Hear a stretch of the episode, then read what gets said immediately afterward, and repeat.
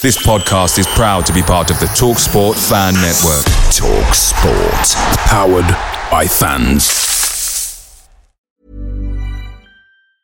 And there it is. That's as good as it gets on this stage. Nissan Townstar EV strikes again. It's an unstoppable van. Unstoppable. Look, Just fantastic. You can actually see the Pro Pilot technology in action. Effortless parallel parking. It moves with all the confidence that comes with a five year warranty. And with a bench full of all star van experts, there's real strength in depth here. That's all star quality. Search Nissan Townstar EV and visit your local All Star Van Centre to see for yourself. Terms and conditions apply. Five years or 100,000 miles, whichever comes first. ProPilot is an advanced driver assist technology. Driver's responsibility to stay alert, drive safely, and control vehicle at all times.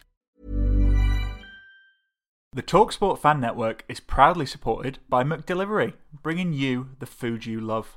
McDelivery brings a top tier lineup of food right to your door. No matter the result, you'll always be winning with McDelivery. So the only thing left to say is, you in? Order now on the McDonald's app, and you can also get reward points delivered too. So that ordering today means some tasty rewards for tomorrow.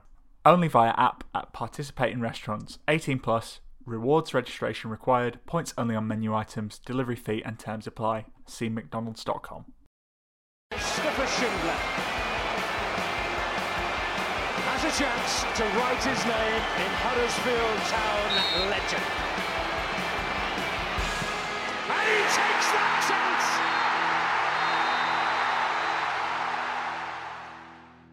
Not good enough. Not my words, but they belong to another mustache man that we'll talk about. It's the warm up episode 131. It's your host Brady Frost, and Tom Bradshaw is with me once again. Tom, how you doing? And have you been tempted to use that tweet out of context at all? Uh, not yet, but I mean, there's plenty. I've uh, I've got something in the line for of um, one of his little stories he told on BBC Radio Leeds. So watch out on Twitter for that because that might be quite funny. Oh, oh, you yeah. got me excited. You got me excited. Um, something else that's excited me is we're joined by Elliot Jackson for this one, host of the Championship Chat and Blackburn Rovers reporter for the Lancashire Telegraph. Elliot, how are you doing? That was a that was a lovely segue, I have to say. Thank you. Uh, yes, I'm good, thank you. How are you? Thank you for having me back. It's all right. I'm good. Um, can't can't escape you with podcasts. I was on yours. You're on mine. That's you were, yeah. We've uh, we've tickled each other's back this weekend, which has been nice. Yeah. How I like to spend my Metaphorically. weekend. yeah. Just just me- metaphorically, we should say we have been doing it over Zoom. Although you know, you know, if we're in person, I'm quite tall, to be fair. My arms might be long enough to reach. Fair. Yeah, I mean, I'm six five. Not that we need to get into this, but you know, Well, I'm um, six six, so I do. Oh, ooh, okay. I I feel that I'm like about six six one six two and that, but I feel very small right now. Tell you what, we, we should, if we were playing centre half for Rovers, they might actually be able to defend some set pieces. Topical. There you go. I think you're you're you're assuming I'm good at defending Elliot, which is is not the case. Let me tell you, Doesn't from my side, necessarily need to be the case for an improvement. Well, that's encouraging. That's encouraging. We'll see. Let's get into that then, shall we? Because um, a trip to Lancashire awaits for Huddersfield Town as they face Blackburn, uh, having beaten Rovers 3 0 on Boxing Day. Um, again, another quick turnaround. You always get this game, don't you, you play them twice? It's fair to say Jon Dahl Tomasson's team are in a bit of a bad run of form at the moment. Seven losses in nine matches, and they have conceded the most goals in the division. Um, Elliot will get your insight in a sec, but Tom, it's not been a great start to this running for Town that we talked about. The the one 0 draw at Plymouth that you can hear from the lads reacting to. But are you feeling optimistic about this one and Huddersfield's run? Um, yeah, I think if you're listening to the if you've listened to the main pod and now you listen to this, I think that question you might as well not ask it me, Brady, because I don't know. I do feel optimistic after listening to what the lads had to say the other night about um, the reaction to that game and what potentially Town have in store for the rest of the season. Um, but uh, if I'm scratching at the sur- like really picking out the tiny positives, I mean, we didn't lose the game. It's another point on the board. Um, I think these teams that we've got coming up, especially the teams below us, it is one of those where you've got to be like, you don't lose it. The the bare minimum is not losing. If you get the draw, then I guess you're still kind of in touching distance with certain teams, or they're they're not making any ground on you, really. Um, but yeah, I think given, but we said this about Plymouth, but given Blackburn's form at the moment, I think it's another one where Darren Moore's team have got to be saying, right, come on, let we there's a chance here to potentially get three points away, which has been pretty rare for us this season. So um, I, am not looking forward to it, Brady, but I think there's there's a chance for Town. There is a chance. There's always a chance, Tom. Uh, Elliot, as you probably heard from the pessimistic Town fans, uh, including myself and Tom, uh, they'll probably go, "Well, this is a great game for Rovers to, to bounce back with." But um, you know, we we talked about Rovers' form. Town have probably got a good chance at getting a result in this one. I definitely think so. I think that ultimately, if you're Huddersfield and you're looking at the teams that you're going to have to take points off to, to get yourself out of trouble um, and out of form, Blackburn Rovers team that's in free fall and 18th in the table, it's got to be the sort of game that you're targeting points from at this stage in the season because when you're 21st in the table, there's not that many teams that realistically you can beat or that you'll fancy yourself to get a positive result about. Um, but the way Rovers are going at the moment, the way they are shipping goals left, right, and centre, um, Huddersfield will feel like it's a great opportunity for them to get points. And equally, at home to a team that are 21st in the league, Blackburn will see it as an ideal opportunity to get their season back on track as well. So I think we'll have one set fans probably meltdown by the end of um, by the end of full time, even if it's a draw, maybe both. But yeah, I think both teams will come into it with I'd say confidence, but they're both out of form, so it's kind of like the reverse of that. But but there is some expectation that both could could get a positive result at the weekend, which is different from recent weeks. Yeah, it could be a mid off, as the as the kids say online. Um, that's very disrespectful to both teams. Um, I suppose Tom Tom's probably going to grill you a little bit um, on, on Rovers, but I'm going to jump in here and wreck the agenda like a, a Richard Kosmala does sometimes. But um, what's what's kind of gone wrong with Rovers? Because again, it, you know, they started quite well, and it just seems like they're, they're spiraling. I mean, if they lose, you know, I'm not speaking with town fans here, but if they lose 3 0 to us, um, they're clearly not doing well.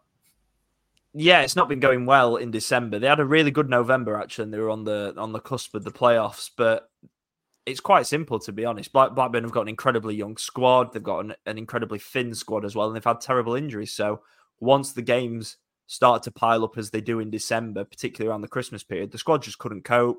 The quality dipped young players lose confidence and they've not been able to defend all season to be honest. The the upside earlier in the season was the fact that they were going and playing some excellent football scoring a lot of goals but also conceding a lot of goals. So they went to Ipswich and lost 4-3 in a very narrow but very eh, entertaining match. They lost 4 1 home to Leicester, but in a game that wasn't a 4 1 at all. They were in that right until the last 10 minutes, and then Leicester scored two goals at the end to take it away. So they were being very competitive and they were generally beating the teams that were lower than them in the league. And they were sort of, they've always been in around sort of between 8th and 12th in the season, but only a couple of points off the playoffs. Since December hit, um, they've in particular, as I say, the squad's just not been able to cope with the schedule. You've got the more senior players bang out of form, particularly those at the back, which is sort of the area where Rovers do have the most experience. And then the rest of the team is, is full of a lot of young players that naturally are not used to going through runs like this. It's the first season for quite a lot of them breaking through or first senior loans. And therefore, the confidence takes a massive hit when you're on a run like this, and they need the senior players to guide them out. But Rovers' most experienced player is 28, um, and that that is a very worrying fact, and quite a lot of them have been injured. Sam Gallagher came back at the weekend. Um, he's the he's been out for four months. Joe Rankin Costello played at the weekend for half an hour. He's been out for three months. Hedges has been out for four months. Dolan's still out and will have been out for two and two and a half months by the time he's back. Um, Aynsley Pears, who started the season as first choice goalkeeper, has been out for four months. So yeah, they've had they've had bad injuries, which everyone has. I know Huddersfield have obviously had their problems as well, but that is kind of the crux of the issue. And and then in terms of on the pitch, it's it's defending. And um, they've conceded 52 goals in 27 games, nearly averaging two a game across the entirety of the season. They've conceded two or more goals in 10 of their last 11 games. And particularly from set pieces, they, they've just got no ability to, to defend them with any confidence. They went to West Brom at the weekend aside, particularly good at home, particularly good at set pieces and they score, if you know, from a long throw in which bounces in the six yard box before it's headed in at the back post. The goalkeeper's been really, really poor in the last month, particularly Leopold Wahlstedt. I, I personally think he won't be in the goal at the weekend. I think Pears has had 221 games where he's played 90 minutes in the last sort of 10 days. So I kind of expect a change in goal. So I think it was it was the October the first against Leicester where Pears um, broke his metatarsal. So that'll be his first competitive game for three and a half months. So that's one to keep an eye out on. And yeah, defensively, they, have just really, really struggled. And, and the injuries coupled with the fixture congestion has just really, really seen them fall into go into free fall. Mm, encouraging. Well, I suppose if you if you're a town fan, that's kind of music to to your ears, really. Um, Tom, I'm. We normally do a fan phone in. Uh, I'm gonna uh, pass the hosting duties to you here. And Elliot, although you've given a lovely answer for two minutes, uh, I would describe this as grilling time. Wouldn't you agree, Tom? I would, but I'd also say that Elliot has almost answered every question in that brilliant monologue there. But um, I guess one thing you didn't really touch on, I guess during this pretty terrible run for Blackburn, given the circumstances, I think I think one thing as well that's amazing about the league this season is the fact that Blackburn were right up there, and in the space of a month, they're they're potentially on the precipice of getting dragged into some sort of relegation battle. Um, it's so tight this year, isn't it? But I guess dur- during that run, has anyone kind of kept the form up? Is there anyone still performing in the squad that you think could hurt Town on Yeah, Sam Szmodics obviously is the championship's top goal scorer. His his levels haven't dipped. He's been the the the beacon of light. He's been the leader for this team, the talisman, um, all season since Ben Brereton Diaz left in the summer on a free transfer. He's really stepped up to the plate. Didn't play at the weekend due to illness. Fully expect him um, to be recovered and ready to play against Huddersfield at the weekend. It, he has been really, really, really top draw for Rovers. The way he's he didn't have the greatest debut season. You know, he came in for not an, an insignificant fee either from Peterborough, having scored seven goals for a team relegated to League One. Bradley Dack was just back fit, massive Rovers fans' favourite, and there's a lot of questions whether he was good enough to usurp Dack really, because Dack wasn't really getting a look in under Tomasson. And you know, he got dropped at the start of 2023 and he wasn't playing. And then he came back into the team. And ever since then, it's really clicked for him. He had a really good end to last season. And then this season, he's been fantastic. He, he really is. He's now vice captain since Lewis uh, Travis mo- moved on in, in January on loan to Ipswich. So he's, he's taken more of a leadership role as well as one of the more experienced players at 28. And his finishing's come on so well. And probably the biggest thing that he offers Rovers, which which they really did miss at the weekend, is so so good at, at runs it making runs in behind. So he doesn't play up front. He's he's, he's a number ten. He very much plays uh, drops deep, comes to link. He plays almost as a third third central midfielder, playing that sort of left number eight channel or as a number ten. Um, but he but he's constantly probing and going beyond the the back line, so it stops anyone from playing uh, a really high line. And that and they didn't have that the weekend at West Brom. So West Brom literally shoved up right to the halfway line and that means obviously you can press Rovers really high because they do want to play out from the back. But if you've got nothing running behind you, you can just stand on the halfway line, press the opposition. Uh, and I think that's what happened a lot actually in the reverse fixture where Rovers stopped running in behind and Huddersfield got the tails up, pressed right up the pitch, won the ball back uh, really high. And once they went 1 0 up through uh, that Jaheim Headley goal, uh, which was probably the first of Wahlstedt's uh, number of mistakes that we've seen, I thought that was that was again a key point. They did have Szmodics on the pitch that day, but um, he's really good at running behind. Even though he's not a striker, the amount of goals you'll see where he's one on one with the goalkeeper or he's, he's sprinting in behind. So he's been fantastic, and um, shackling him will definitely be the, the biggest task for, for Huddersfield. Mm. Um, I guess I mean Town have struggled obviously this season to kind of score goals. Basically, sounds like Blackburn at the moment are struggling from set pieces. Um, and Town, you'd say one of their potential positives is they've got players in that team who, who do threat from corners and free kicks.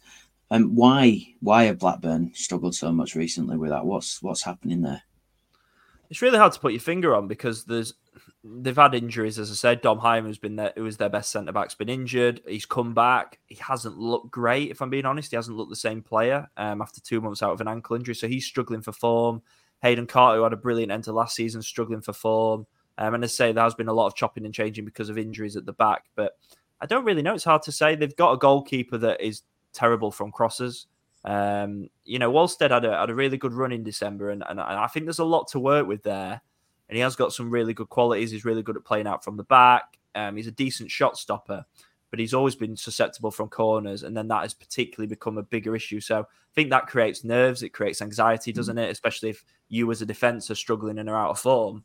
So you know, if I was Huddersfield in Wahlstedt's in goal, I'd be getting Mikael Helik to to just stand on him and just whip balls at his head and see what happens because that that is honestly the best route to goal against Blackburn at the minute. Teams are not having to carve them open to get an opportunity.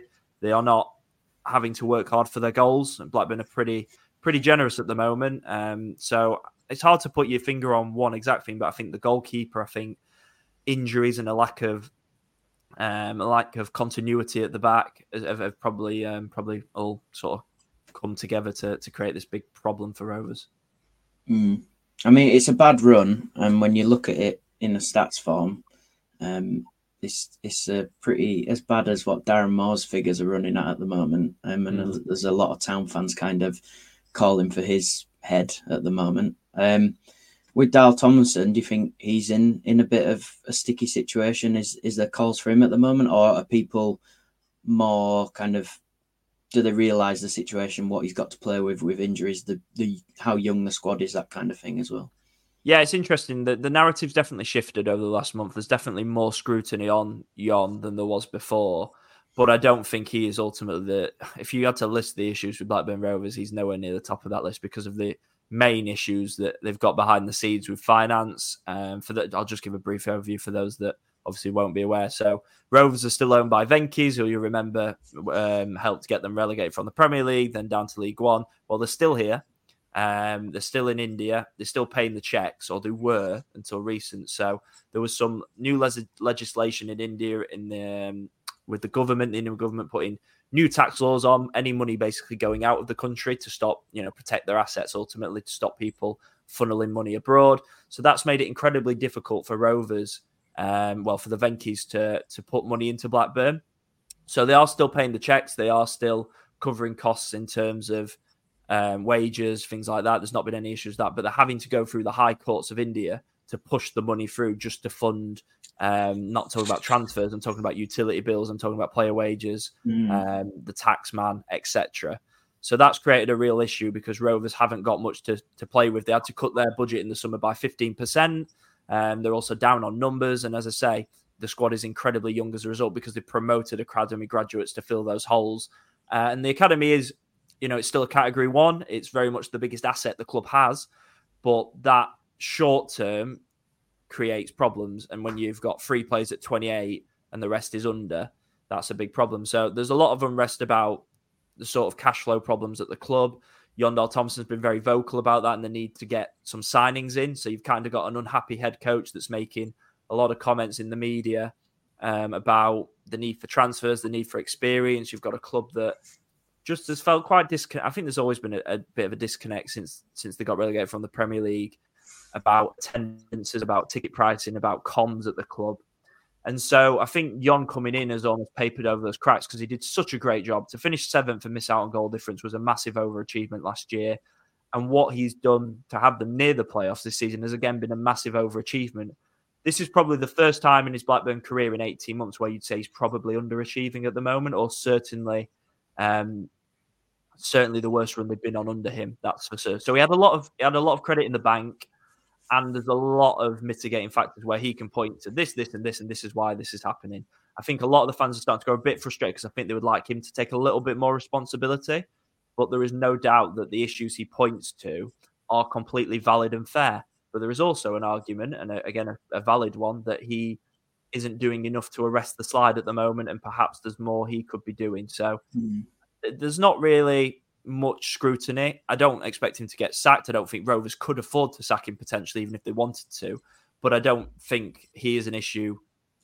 He is the issue at the club ultimately. The problem is if this result, obviously, if it keeps coming and coming, the only thing you can change is the head coach. Um, so there's a there's a lot of pressure. They've got four home games in a row now, starting with Huddersfield. They play QPR, they play Stoke, and they've got an FA Cup tie with Wrexham. If you can't get your season back on track, with no disrespect to those four teams, you are looking at a relegation battle. And I, I don't, for one second, really believe Rovers will go down or get dragged into it. But the form is relegation. Like it's relegation form at the moment. So it's all right me saying that, but until something changes, then then ultimately you have to view it that they're in big trouble at the moment. Yeah, it can move quick, can't it, as well? I think you um you don't really like we're saying how tight it's been this year, and especially with kind of Wednesday really picking up a bit of form mm. all of a sudden that gap's getting smaller. And if somehow Town pick up a bit of form, Um, we were last week. We were talking to um, Gab Sutton about this, and it's like Yeah. you got you look at those teams above town at the moment, and really kind of Blackburn and maybe Preston are, are on that kind of downward trajectory at the moment with the form they're in and things, and the other ones maybe you think are gonna. That's a big game. The QPR and Stoke and obviously Town, big games in the league, aren't they? Um, and then a good cup run's always good, isn't it? But when you're welcoming Bumming Hollywood, uh, it's going to be uh, It's to be interesting. seven thousand. They've uh, they've just released it. They've got seven thousand away allocation in the Right.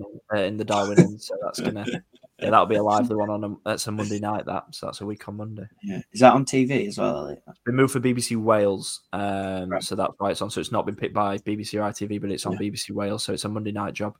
Yeah, cool. Um, finally, quick one. That's one of the best uh, views from the other side we ever had, Brady. That isn't it? Uh, score score prediction. Oh no, we'll do that at the end. So actually, sack that. We'll do that at the end, won't we? There we go. Thanks, Elliot. Nice one. There we Lovely. go. Nice, nice. Well, I'll give you a bit of a breather, Elliot, because that was very thorough, um, which we appreciate. It is time for Quan's question. So, um, I didn't actually do this as Quan's question. I tweeted it out. Um, you know, I don't know. Anyway, doesn't matter. We asked you a question. Uh, it was ahead of the previous show. We want to know. Saturday was obviously the club's uh, women at the game dedicated fixture highlighting female inclusion. So we want to know what female friend, family member, or partner you go to the game with, and why you're giving them a shout out. Uh, it doesn't necessarily have to be town because some of the responses we got weren't town, but um, I just thought things are a bit doom and gloom. So let's have a bit of positivity, shall we? So we'll kick off with this one first. Uh, Andy Firth, he says, I go to every game with my wife and 24 year old daughter, both, both proud terriers. My daughter is very passionate and knowledgeable about football, great understanding and in depth insight, a genuine fan of men and women games, and frustratingly always beats me at fantasy football. Uh, I like that. uh, Joff Ward says, My daughter Annabelle is a season ticket holder for the first time this year. Clearly, the sport is still male dominated, so I'm proud she feels comfortable at the John Smith Stadium and hope she continues to love it and Huddersfield Town. And uh, Scott Bradley says, I take my mum, who is tagged in this, uh, loves to watch the football and socialising before and after the game too. So that's nice and wholesome. Or as um, some town fans will probably say, Brady continues his woke agenda. Uh, Tom. uh, Can't it be both? yeah, uh, yeah, it can be both. What's wrong? What's wrong with positivity? It was Blue Monday the other day, so uh, yeah. Um, Tom, what's your, you know, who do you want to give a shout out? Well, I, I- firstly, I wouldn't be calling Brady work when he's sitting here wearing a bearskin jumper. Then Yeah, 100%. come on, that's far from it, isn't it? Um, but I, I probably uh, only, I'm well, maybe not only a town, but me, me gran moved to Huddersfield about 50, 60 years ago or something. Um, and she started taking my dad to watch Town. So um, if it wasn't for her, I might not be a Town fan. You never know. Um, so yeah, I sat with her when I was living up in Huddersfield. Used to go to the games with her, sit with her, my dad. Um, then my sister would come quite a few times. Um, yeah, but Granny B, big shout out to to Granny B, who uh, I think when we got promoted to the Prem, I think we worked it out. She'd been going for something like 55 years or something like that, which um, is, uh, yeah, fair play. Well done. Takes a lot, doesn't it, to uh, stick around with town for that long? yeah, it was absolute truth. I think she should get a medal.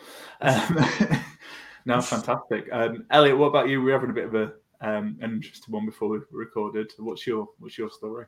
Yeah, so my I don't have um, I don't have anyone particularly in the family that's that's a massive football fan. Despite obviously my career and, and my passion, it's mainly come through my dad and through um, other male family members. However, um, I do have a one year old daughter who I will be absolutely booking that trend with, whether she likes it or not. Um, so I'm looking forward to that. She can't walk at the moment, so Project LMY is currently uh, on pause, but we will be working towards that. But I did manage to convince my wife to go to Wembley um, the day after I got married in the summer, because um, for those that don't know, I'm a Sheffield Wednesday fan, and I wasn't expecting to need to do this because they quite famously lost 4 0 in the first leg to Peterborough. Um, they then went and uh, obviously the miracle of Hillsborough, Darren Moore, of course, in charge, uh, beat Peterborough 5 1 on penalties. Um, and then got to Wembley. Um, we were getting married on Sunday, the 28th of May, and that game was then arranged against Barnsley, of course, where I actually live. to make it uh, to add another layer to this um, for the 29th. So I managed to convince my wife to come with me. So we went to Wembley the day after we got married. We got married in York. Um, so we got the train about 11 o'clock in the morning, the day after our wedding to, to Wembley, um, straight down to King's Cross, and then uh, got the tube over. Um, and she'd only ever been to one other Wednesday game. I took her the last game of last season at Derby as well, uh, with a very small chance that Wednesday could have still got autos at that point. Um, and yeah, I managed to convince to that. There was the allure of a, of a trip to a Gordon Ramsay restaurant and a, and a hotel stay in London afterwards, but she thoroughly enjoyed it in fairness. And I definitely think if something like that happened again, she'd definitely come back with me. Um, but given my job, I've not had that many opportunities to go back myself either this season. So yeah, that's probably the best story I've got. But yeah, I'm definitely mm, will be booking the trend with uh, with Maya, who, as I say, is uh, I keep telling her when when the TV changes, she plays with the remote, and when it you know it just happens to fall onto football league highlights, I'm telling her it's it's a sign.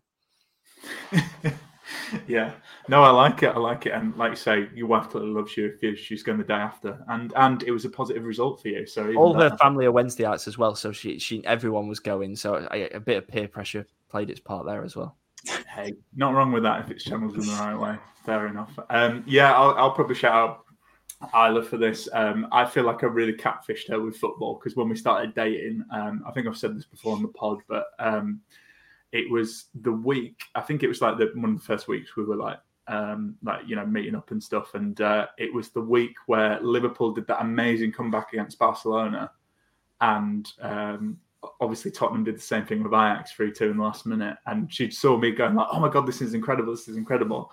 She was like, oh, I'd really like to go to a game with you. So we went to Huddersfield Town, Reading. Uh, obviously, another another dynamite game. Uh, it was 2019. Mark Hudson was in temporary charge. Uh, we lost 2 0. And I remember the most exciting thing. Sorry, are you was, still together?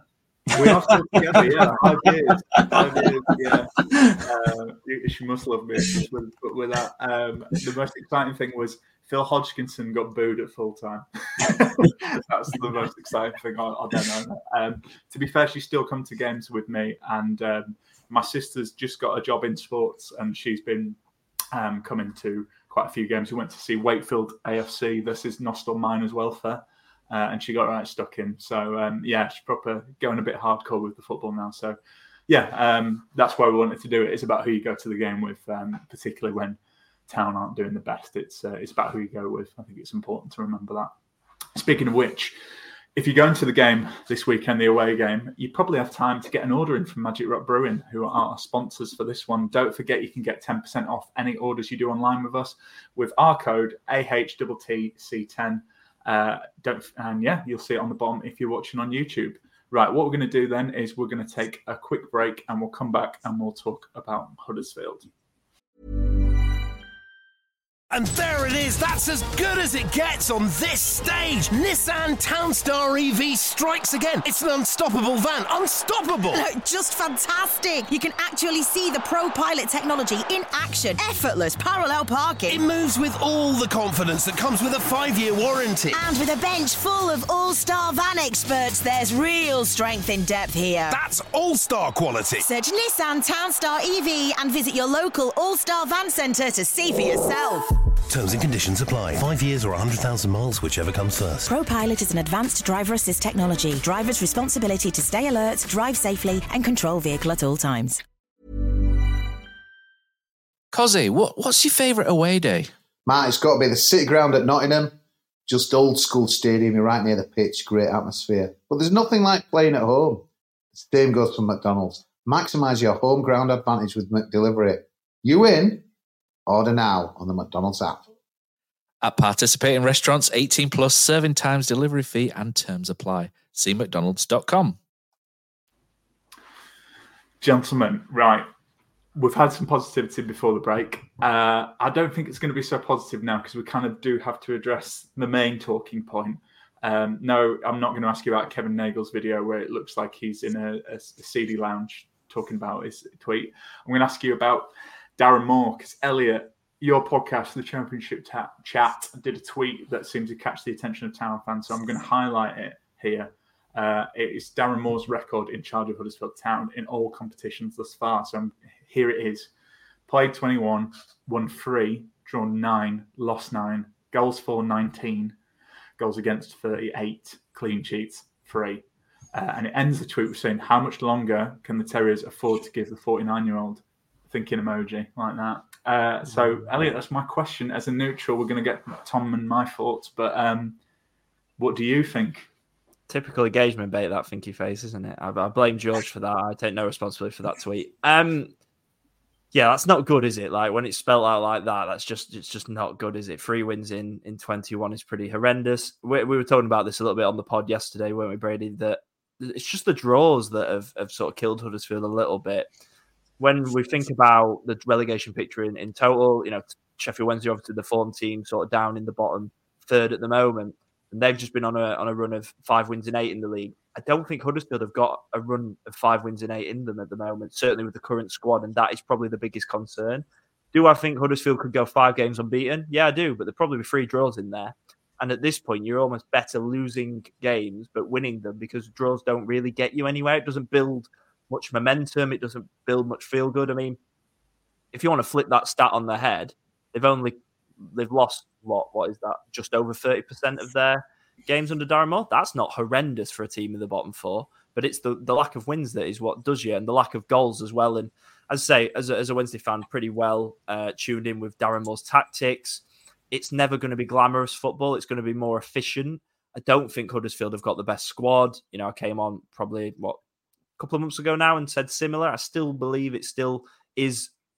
They probably are where they should be relative to the squad, but there is a way to do this. And, and again, we were discussing this on the pod yesterday that I do think there is a growing um, shift in mentality of football fans where results will always be the the be all and end all ultimately. But the amount of fans I think that are willing to compromise slightly on results in exchange for good football, I think is a, definitely a growing trend. I don't know whether it's because of the cost of living crisis and so ticket prices are more expensive. And people want to go to football to be entertained. And I think that is a growing trend within football. You look at someone like Preston at the moment, there's a lot of discontent with Ryan Lowe.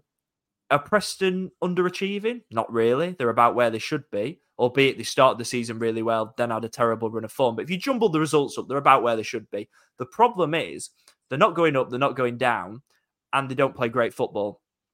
And I think if you look at Plymouth, for example, and I know Brady, you were saying it wasn't a great game at the weekend against Huddersfield.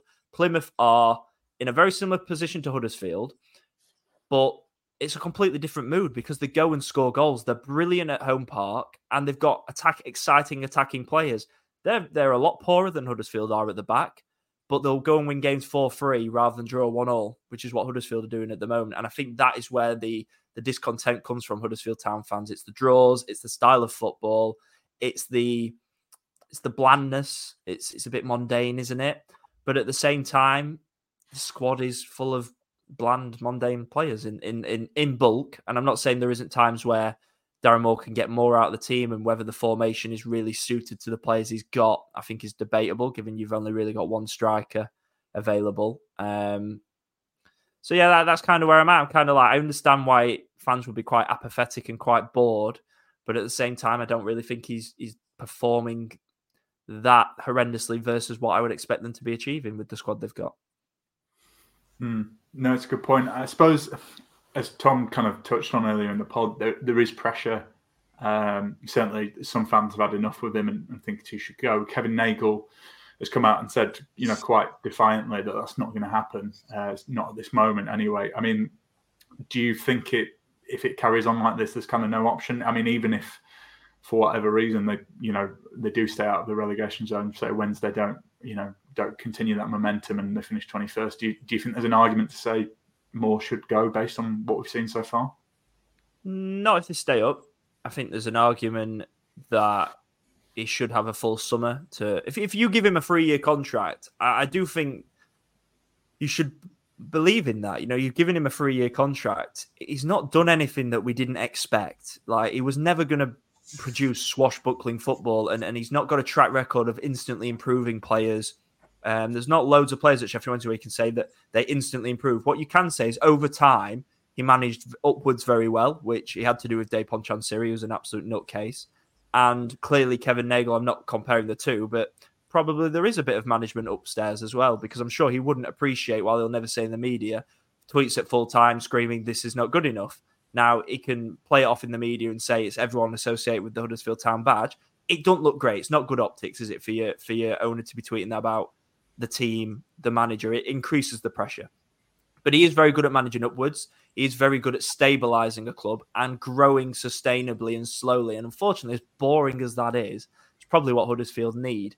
So if you've given you, you if you're going to have strength in your conviction and give him a three year deal, then I think you kind of have to see that through if they stay up. Now, if they go down, then you could argue that that maybe is a slight underachievement.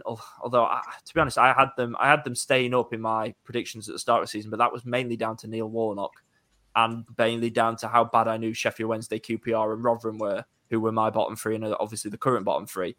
I think Wednesday are a better side than Huddersfield under Danny Röhl, personally, at the moment. Whether they can make that points difference up and whether January impacts both teams, I don't know at this point. But Darren Moore has also then got a history of stabilising and getting a club out of League One. So I don't know. It depends what Huddersfield Town fans want. And I am not here to stand on uh, a soapbox and tell them that they should put up with being bored at football because it's an entertainment business and you go to be entertained. But the honest reality is, this is kind of what I expected from Darren Moore. This is kind of what he does. But you probably will see more success than failure over long term. It's whether you want to bite the bullet or not, because it can be like pulling teeth at times. Mm-hmm. Good point. And, and Tom, I suppose I'll ask you. You've heard what Elliot said. Are you, are you willing to bite the bullet? I, I'm not gonna. I don't have to out what you said in the chat, but you were very frustrated after after the draw at the weekend. Um, I think the. I mean, Elliot's talking about yeah the entertainment value and stuff. Town fans have probably been bored at football games since 2017, since the year we got promoted with Wagner, when we saw that Gegen pressing stuff because we, as soon as we got promoted, we had a few games where he went full throttle, but then I think he realised you can't do that in the Premier League against certain teams. It got a lot more conservative, and then since Wagner, it's been. I mean, Carlos Corberán. So you, you look, it's you enjoy it when you win. It's like with Warnock. When Warnock was winning, it was very direct. It was still exciting football, but Town hardly saw any of the ball. But because it was direct and we were winning, you kind of get on board with it. But when it's just, I think the one thing that's kind of keeping more in as well is these. We're going about these draws. I think the the draws are keeping him in at the moment for me because, like you say, it's it's not a loss, is it? It it if you're selling it as he's only lost basically what forty percent of his games so far, then um, it doesn't sound doesn't sound terrible. um, it's such a difficult thing because I would like to put up with it and I would like to see someone in that role for three or four years for once rather than it being a year to two years and then they're gone. Um, I just think he's lost a lot of fans already.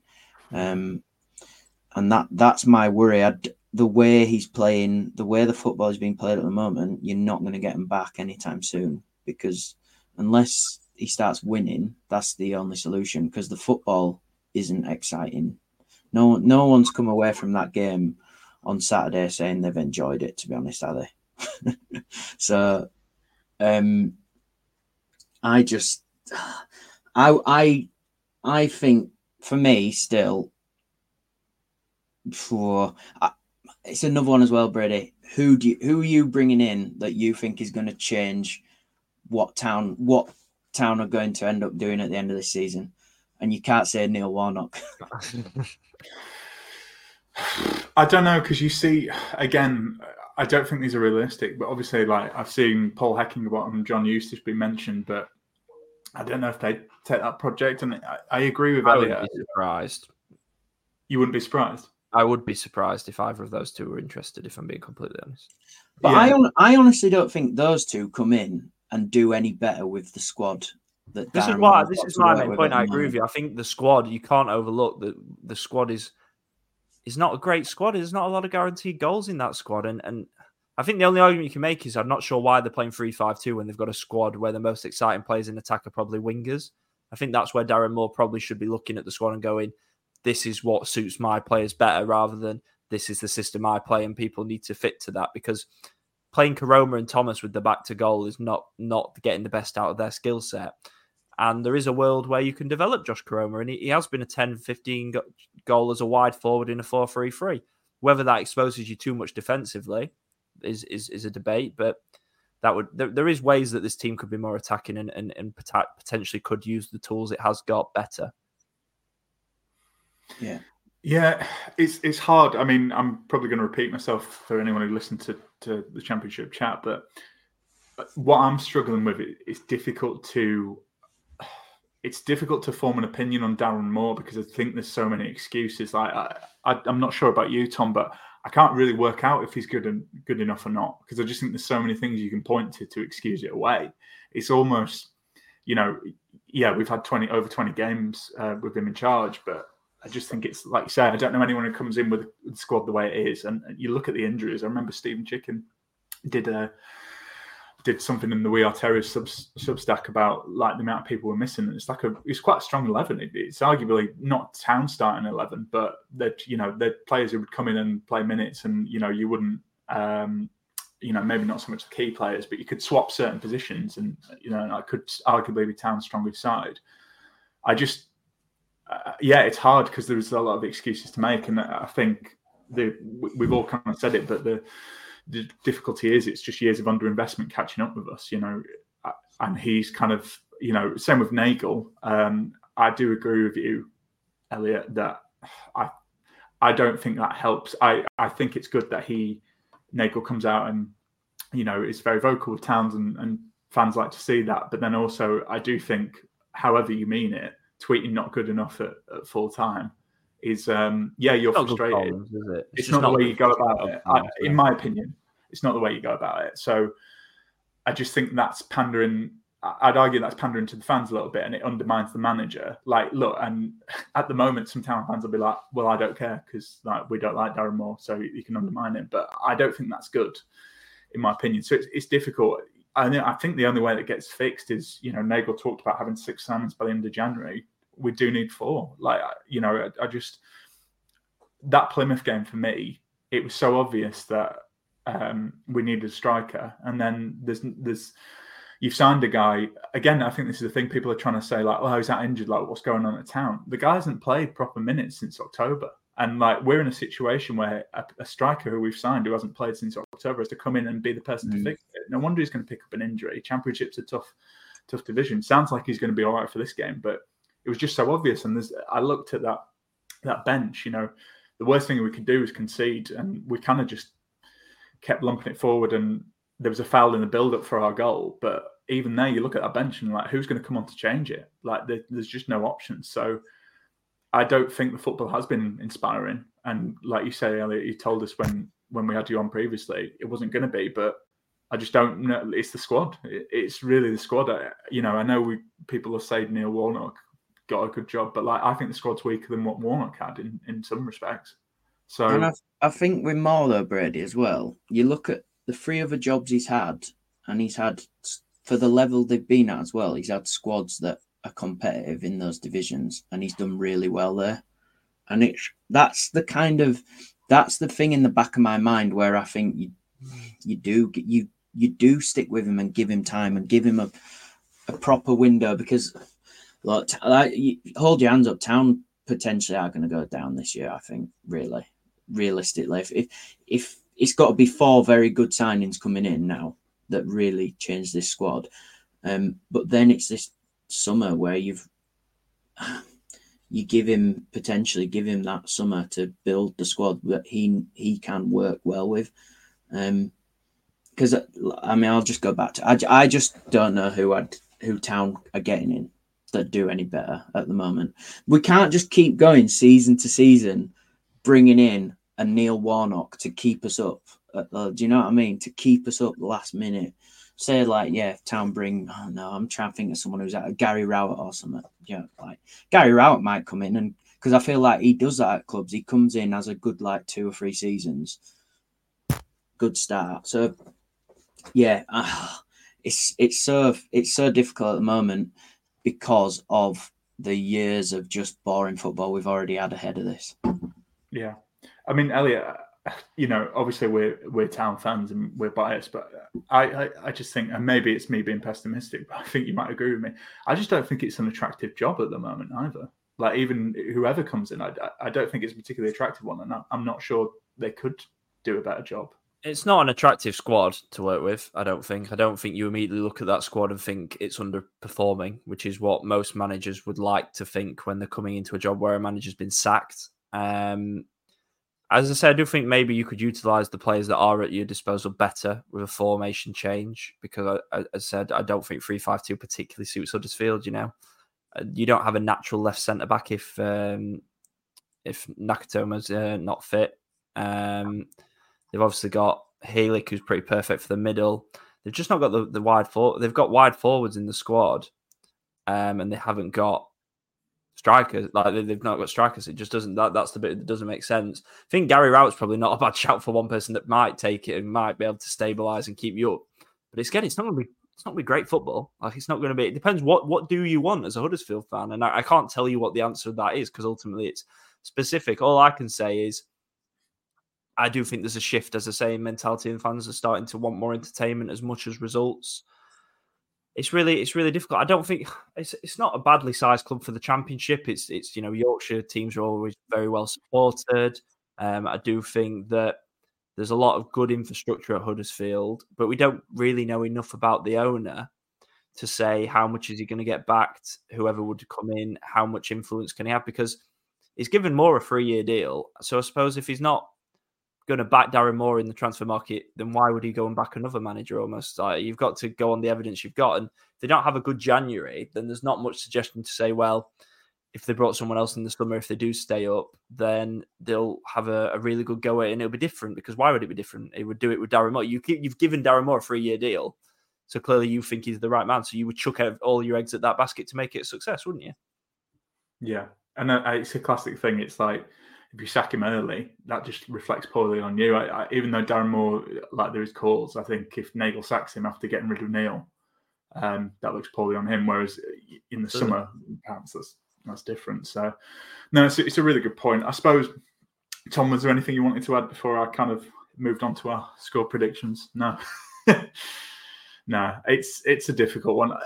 I suppose the only positive we can say is, you know, I think Nagle, I do think his heart's in the right place. I think it's just uh, it's probably adjusting to the football, and it's the same with the managers. To be fair, even Darren Moore, like you know, I know it's when you're a new coach, you don't want to come in and be like, I'm going to play turgid or horrible football. Of course, you're going to say I'm going to play exciting attacking football, but I would say every manager that's probably come in has said that. And I just don't think we have the players to do that to win games. Look at Carlos Corberán. We were talking about that yesterday earlier. Mm. That's a classic example. I'm going to play similar to Bielsa oh wait, I don't have the squad for it, so I'm going to be defensively solid and try and. I do think that's a big part of it. Yeah, so I don't know. We'll see, but you know, maybe we're talking a bit more positively on the, on in uh, the start of February with the signings. Who knows? Uh, let's come back to this game then. Elliot, what is the best way for Town to approach this match to get a win? You talked about the set pieces, but what are kind of Blackburn's weaknesses? Yeah, lob a lot of balls into the box a lot of set pieces at the goalkeeper. Get uh, Michal Helik to go stand on Leopold Wahlstedt if he's in goal and just chuck a load of set pieces. Gen- genuinely, that like teams do not have to work hard to cut Blackburn open at the minute. I don't think mm. Huddersfield particularly have the players to to play swashbuckling football, but Rotherham don't either, and they went and got a two-all draw because the goalkeeper had a very good game. Viktor Johansson, who's one of the best goalkeepers in the league, they scored at good times. One of them was a howler from the goalkeeper from a corner, and the other one was a cross into the box, which Tom Eaves headed in that is genuinely the best way to expose them. They've got a soft centre.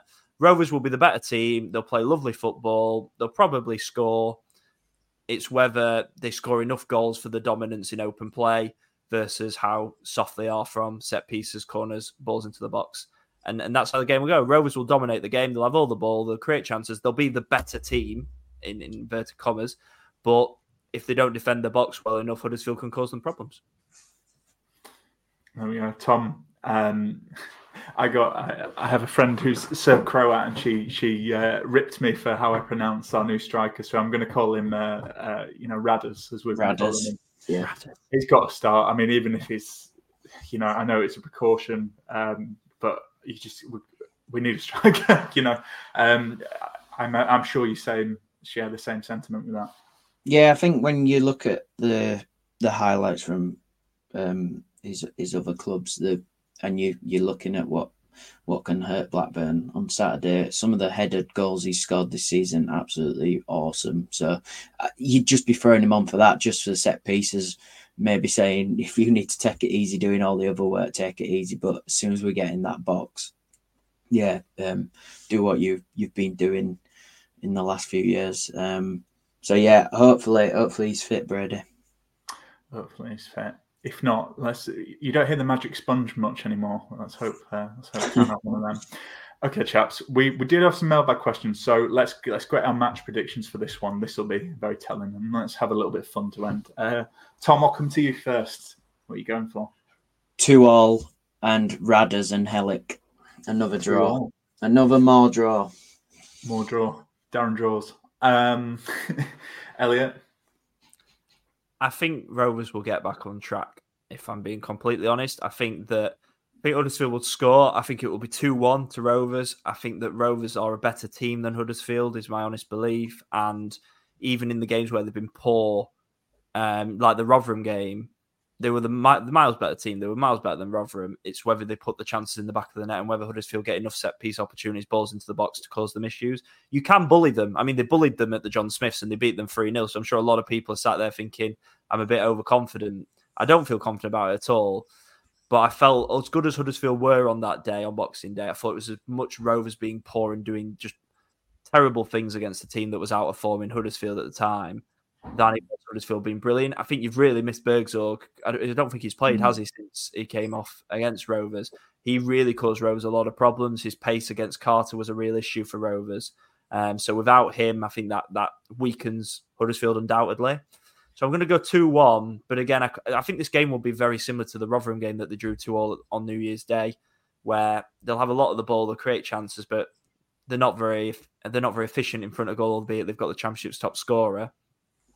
There's a lot of pressure. The fans will be on their backs. I'm sure if they don't start well or if they concede a soft early goal. And Huddersfield will naturally, you know, Huddersfield were probably the, I thought Rovers were the, probably the better team in the first 15 minutes at the John Smith Stadium. The difference was Huddersfield got the tails up, started to win a few tackles, scored a goal from a mistake by the goalkeeper, and it changes the game. And Rovers are very susceptible to that at the minute. So I, I, definitely think Huddersfield should have some confidence, but I do think Rovers are the better footballing team, and I do think they might they're going to have to get the season back on track. So whether that's me hoping so there's not another meltdown that I have to deal with at work, um, or whether it's the reality, I, I think they'll just edge it two one. Well, to avoid a meltdown uh, for for our work, if you like, being this, uh, I'm going to go for uh, two one town, a smash and grab. I think you're exactly right. I think Rovers would be better, but I just uh, this is very town. You like talk about how rubbish they are. Things look annoying, and then it's a bit like that Sunderland game that we won two one. Just get a win. You're mm. like, that's yeah. annoying. That proves everything I'm saying. It's rubbish. I think the best I'm, thing I could say for Huddersfield is I wouldn't be shocked if that happened, and most of the rest of the season, I would have been shocked if they'd gone to Ewood and won. And I, I, I do think this is their best chance. they're going to go and win and beat Blackburn, this is their best opportunity to do so. Hmm. Yeah, yeah. So uh, yeah, I'm going two one. I think Sorba's going to be right up for this return to Ewood Park. So I, I can I'm backing him to get. And then uh, I think Tom Lees might score in this one from a set piece. That feels very town. So yes. Anyway, gents, let's move on to the mailbag. You've got mail. You've probably covered them, but we'll do quickly. Uh, Cam Fry, he asks, uh, what impact will the 3 0 beating have on Blackburn? Will that be fear or defiance? Um, yeah, I don't know. Jon doesn't tend to put a lot of stock in previous results, albeit usually you're talking something that happened six months ago rather than six weeks ago, or not even that. Um, you know, four four weeks ago. Um, so I don't know. I don't know. It's a different game now. I think Rovers still got the same issues, I suppose they did. Huddersfield, I think naturally playing at home suits Huddersfield probably more than it does away from home. But the same price, I suppose the way Huddersfield score their goals will probably be very similar. Uh, maybe there'll be a little bit less spacing behind um, without Burgzorg, um, without his pace to, to really exploit that. But I think the goals will come from similar routes if they are to score. So I, I, I don't know I think it will will have some bearing, but I don't think Rovers are going to change how they play because I don't think they'll look at the 3 0 and change their approach because they've, they've they've not done that all season and that's why they've conceded 52 goals. Yeah, fair. Uh, Joel Garner asks, you kind of touched on this, but do you think Rovers will be dragged right down to the relegation scrap? Uh, you talked to it is relegation form, but yeah, thoughts? No, is my gut feeling. I think they they've got a lot of good good players offensively. They've got to sort the defense out, and I think the defense is underperforming and its players out of form rather than that is the natural level of the defense. You know, they weren't terrible defensively last season, and it's pretty, it's the same back four that finished last season that finished seventh. Um, so the goalkeeper's changed. That's been a big problem.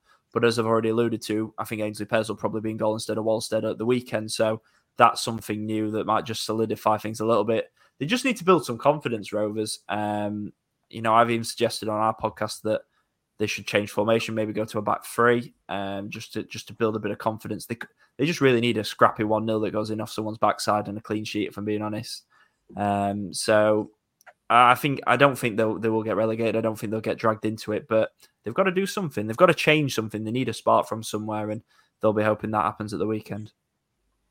Yes, you know, sounds good. And um, my final question uh, this is for all of us, bring you back in, Tom. Um, Josh Hellowell, he normally asks us to do interpretive dance. However, he's asked us what's the most important item in a full English breakfast, just uh, discuss and justify. Uh, and if Blackburn Rovers were a breakfast food item, what would it be? I'll ask you that first, Elliot, that because that's what the fans want to know, and then we'll discuss our full English uh, important items. I think they would be a croissant because I think they look good on the eye. I think they can when they're at their best, when they're fresh, when they're straight out of the oven, they're really good, aren't they? We've all been to, we've all had a little trip to France. We've all been to the bay, walked down to the boulangerie. We've all had a fresh one. Not the same if you go into the shops. If you go into Aldi and get a pack of croissants, not the same. Um, and they can sometimes lack a bit of substance. You can be a bit hungry at 11 o'clock because you've not done. And Rovers are a bit like that because sometimes they can be lovely between both boxes, nice on the eye, but they're a bit soft in both penalty boxes. Don't have that real punch. Don't don't fill you up. Um, so I'm going for a slightly aged croissant. nice. I'm clipping that. That's the, the tweet line that we're going bait Rovers fans with. Uh, yeah. So, gents, right? Come on. I'll give us. I'll give us two, two, three minutes on this. Uh, most important item in full English and why. Tom first. It's a great. It's a bloody great question. That I mean, I think your sausage is very integral. It's got to be a very good sausage. Clip that. That's a funny little clip. Um, yeah, and then I, I'd actually go. I mean, because I mean, you can have a variation of eggs, but I'm a fried egg kind of person. I think if you've got a good fried egg, then you can't go very wrong because um, you've almost got like another sauce there with the yolk. That's what I always think. It's like if you you might like red sauce, you might like brown sauce. Surprise, egg yolk. Boom. Egg yolk. Fair. Fair.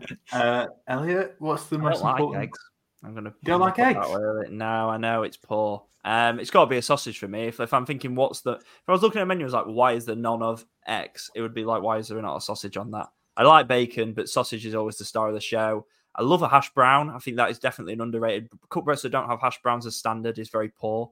Um, I like a hash brown, but yeah, it's got to be. You've got if you've got a good sausage, that's what elevates the meal, isn't it? That's what elevates your fry up. Um, and now I'm very hungry. Yeah, yeah. Um, well, if you don't like eggs, I'm going to be a bit controversial. I, I, I don't. I'm not a full English lover. I would never. I would never choose it necessarily. Um, I know. I know. God, this guy. What do you go for if you go out for breakfast? Then are you like a, a an eggs Benedict man? I am. Yeah, I just like eggs, man. Um, I don't know. I just back on the woke train. Yeah. Ready Frost woke agenda. My issue with full English, right, is it's a lot of stuff, which is like I'm never. I'm never that hungry in the moment, so that's me. I accept that, and it can bring joy to people. That's fine.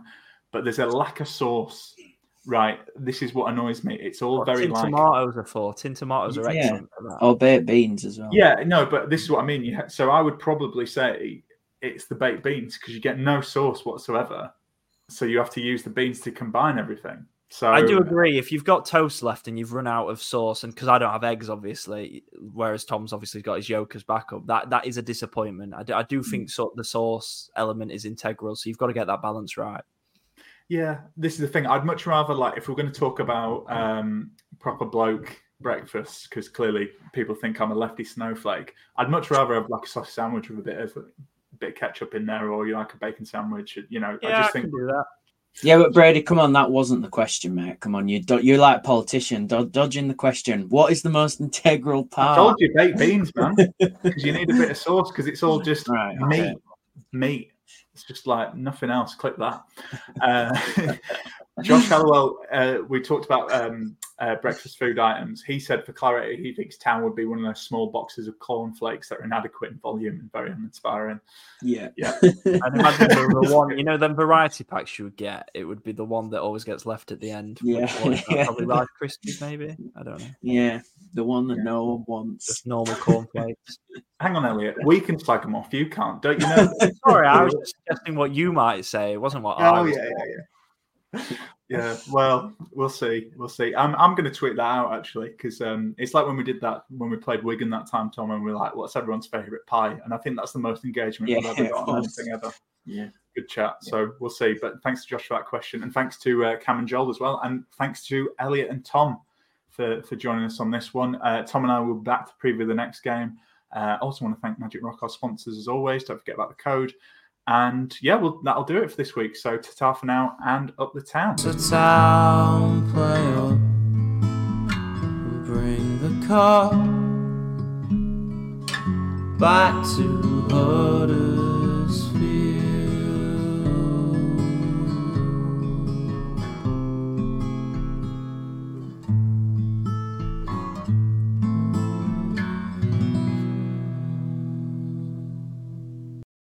Lads, what's your favourite 90th minute goal? Got to be Hefele against Leeds. A shot from Mooy and sliding in at the death, Michael Hefele. Great finish to the game. Shared with my family, only made better by ordering McDonald's via McDelivery afterwards. Three points, McNugget share box, spot on. Order McDelivery now by the McDonald's app. You in. At participating restaurants, 18 plus serving times, delivery fee, and terms apply. See McDonald's.com. And there it is. That's as good as it gets on this stage. Nissan Townstar EV strikes again. It's an unstoppable van. Unstoppable. Look, just fantastic. You can actually see the Pro Pilot technology in action. Effortless parallel parking. It moves with all the confidence that comes with a five year warranty. And with a bench full of all star van experts, there's real strength in depth here. That's all star quality. Search Nissan Townstar EV and visit your local All Star Van Centre to see for yourself. Terms conditions apply. Five years or 100,000 miles, whichever comes first. ProPilot is an advanced driver assist technology. Driver's responsibility to stay alert, drive safely, and control vehicle at all times.